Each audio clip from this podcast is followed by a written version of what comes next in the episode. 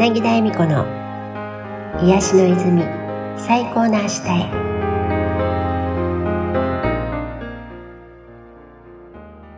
皆さんこんにちは。柳田恵美子です。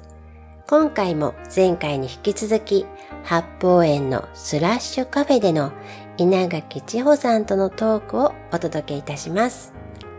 聞いてくださる皆さんの毎日がもっともっと楽しく心地よく豊かさいっぱいとなるきっかけになったなら嬉しいなぁと思います。また、トークの途中で、スラッシュカフェのスタッフさんでお友達になったネパール人のタパさんが私たちにお声をかけに来てくださいます。千穂ちゃんと私、あまりに楽しくて時間を忘れるほど話していたんですが、タパさんがご自身の勤務時間が終わるからってわざわざ私たちに挨拶に来てくださったんです。こんな風にちょっとしたきっかけで人と人とがどんどん親しくなっていけること、交流の輪が広がっていくこと、本当に素敵だなって思います。それではお付き合いください。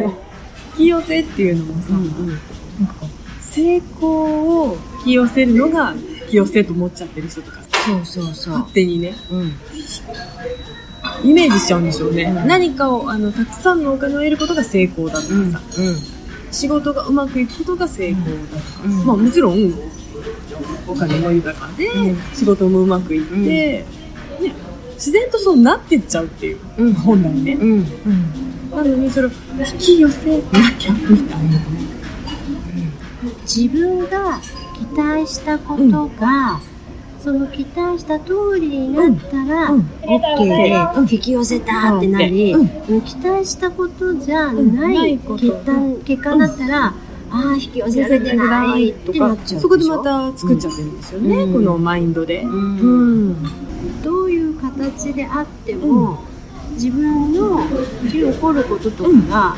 まあ、結果うまくいく、うん、結果自分に最善なことが起こるって思ってたら、もう勝手に引き寄せてるんだよね。そうですよね。うん。だからそそこり方だね。うん。でも本当にいろんなバージョンがあってそれこそ私は今回こうやって、はい。でちょうちゃんとのコラボが叶ったけど、まあ、叶わないっていうことだってあったわけで、うん、そうです。あの最初にメールいただいた日あったじゃないですか。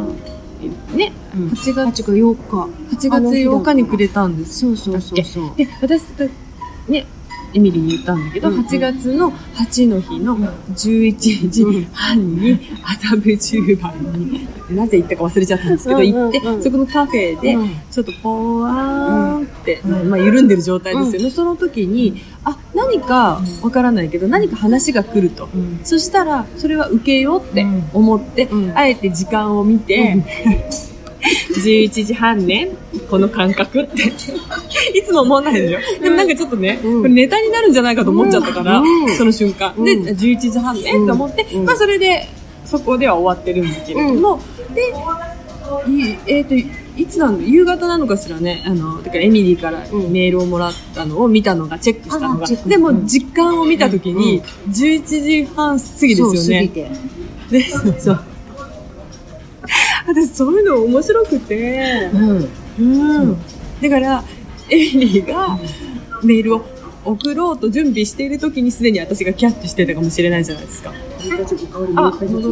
あ、ありがとうございます。ありがとうございます。こんな長く私はもうそろそろ上がる時間になりましたので。あ、そうなんですか。さっきラジオにタパさんのお名前入れました。あ、ありがとうございます。あ、タパさんです。こんにちは。そしたらそのすごい親切な。こんにちは。タパさん日本お好きなんですよね。日本大好きです。八方園の良さを、八方園の良さをぜひ、はい、アピールにしてください。そうですね。今八方園で働いて、今八方園でいろんなレストランがあって、美味しい食事と、あと美味しい飲み物をご用意しておりますので、ぜひ皆様来てください。お待ちしております。ありがとうございます。タパさん。タパさんにも会いに来てください。ご一個じゃなくて。はい、あありがとうございます。一杯ずつもらいます。あ、あ、そうですかしこまはいりま、した。ありがとうございます。すいません、わざわざ。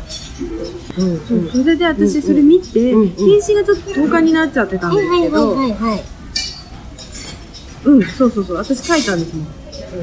じうん、実はメーメールをいただいたお時間を見ましたら、うんうん8の日の受信少し11時半頃ですが、コーヒー飲みながら、うん何かお話が来たら受けるって感じうん。で、あえて時間をチェックしてました。やっぱ言った通りなんですけど。あうん、で、返信が2日遅れとなりましたが、実はそのようなことがあったのですよって。うんあ、そっか。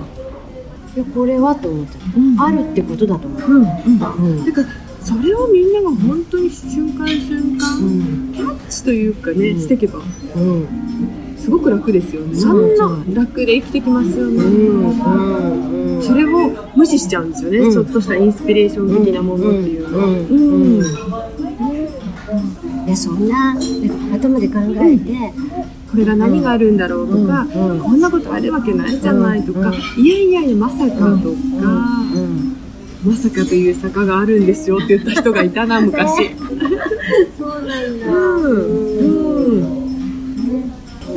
と思った時に、う今度本当に行動動きって出てきますよね、だから例えばじゃあ会いたいって言ってあ会いたい会うんだなこの人って言った時に家で寝てたら会わないですよね、あ、でも会うのか。そういうこともあるのかな、でも今地球次元のねここにいる時は、うん。やっぱり実際、ん。そこに情報が入ってきたらうん。何か調べてみてうん。会いに行くとか、例えば本当に外に一歩出てみるとか、うん動くことね。ね。うん。っていうのは確かに大事。うん。それを動く前に想定してみんなやめちゃってるっていうのが多いんでしょうね、うん。もし何も実現しないんですって言うんであればね、うん。計画とかっていうまあ思ったっていうのであっちから来る、まあ、そういう今本当に時代がそういうふうに流れが速くなってるっていうのはそういうこともそうなんでしょうね、うん。だから整えるべきは自分の状態です、うん。もう究極そこに尽きるじゃないですか、ね。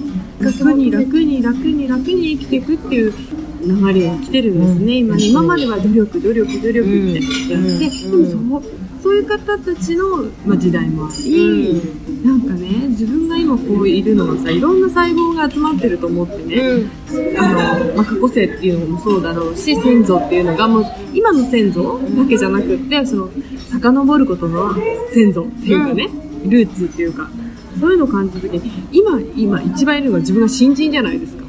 ここにいるの。地球にいる新人。だって今までの脈々としたのがあって、うん。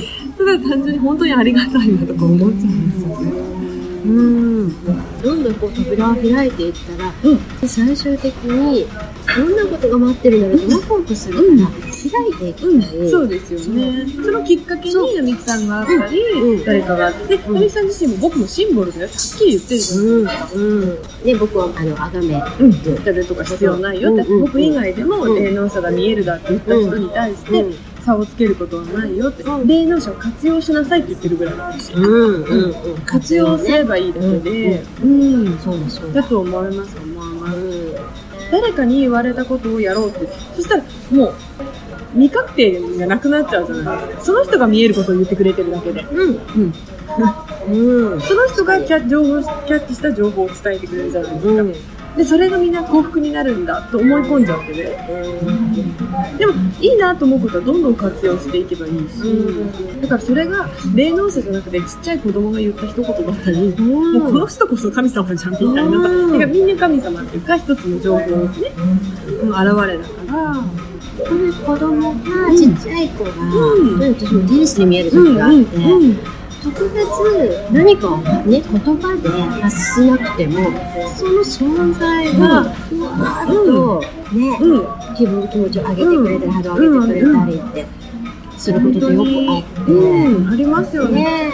私ね、テンションって言うと、みんなが浮ついたと思う人もいるんだよね。ああ、ん。うんうんうん、確かにテンションっていうと違う感じがね。ね。確かにそうかもしれない。ね。でも私の中の波動っていうのがテンションって言葉になるから、そういうのって言葉って本当に、ね。まあでも波動だから伝わる人には伝わるしっていう。でえっと、なんか浮ついてるテンションみたいに思われる人とかいるかもしれないし、いないかもしれないし。でも、上機嫌でいいんだよとか、うん楽しくていいんだよっていう話をさせてもらった時に、その、じゃあ、テンション上げればいいんだって言って、言われる時のテンションは、あそのテンションじゃないんだって思う時は、うん。なんか内側がね、すごい穏やかなんですよね、そのいいテンションの時って、波動って。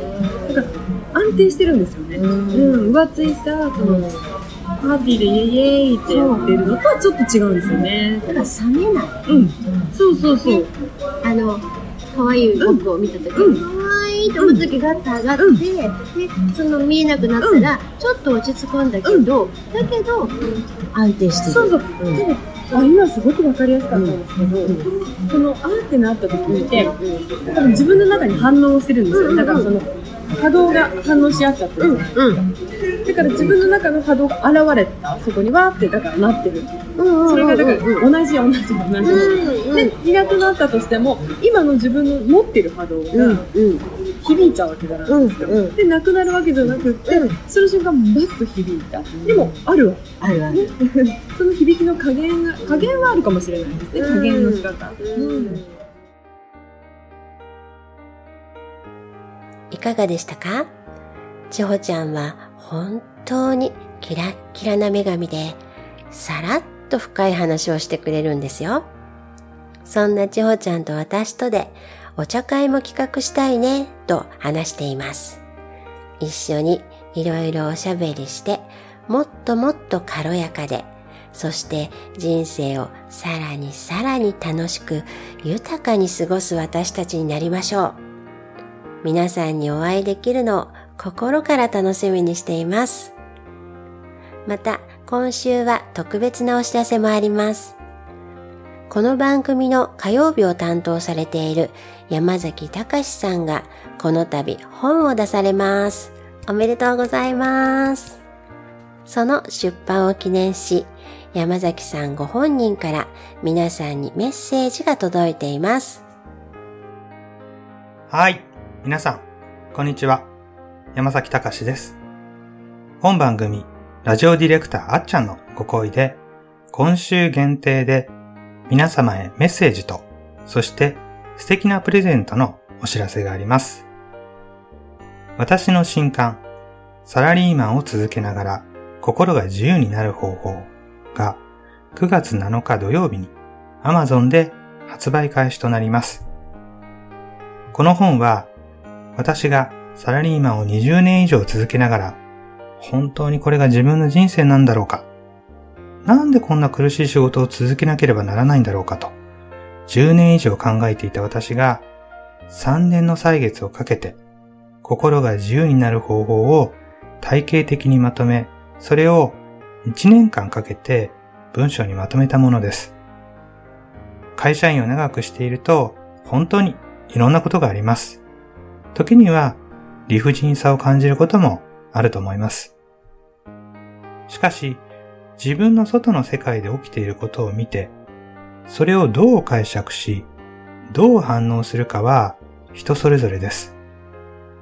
その反応は実は今、あなたが持っている信念体系によって作り出されています。心のモヤモヤや苦しさ、そのすべてが自分の信念体系が作り出したものなんです。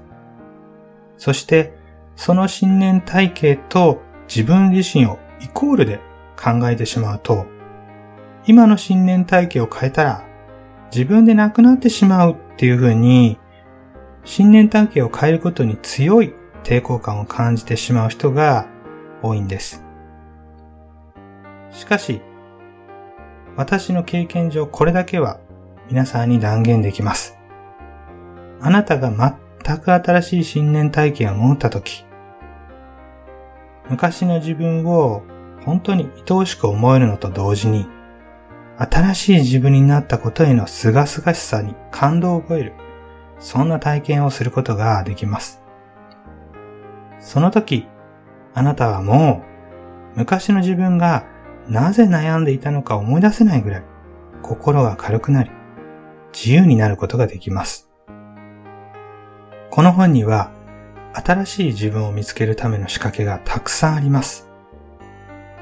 ミニワークだけでも27個もご用意しましたので、何万円もするセミナーに参加しても、おそらくこれだけたくさんのワークをすることは難しいでしょう。ご興味のある方は Amazon でサラリーマンを続けながら心が自由になる方法と検索してみてください。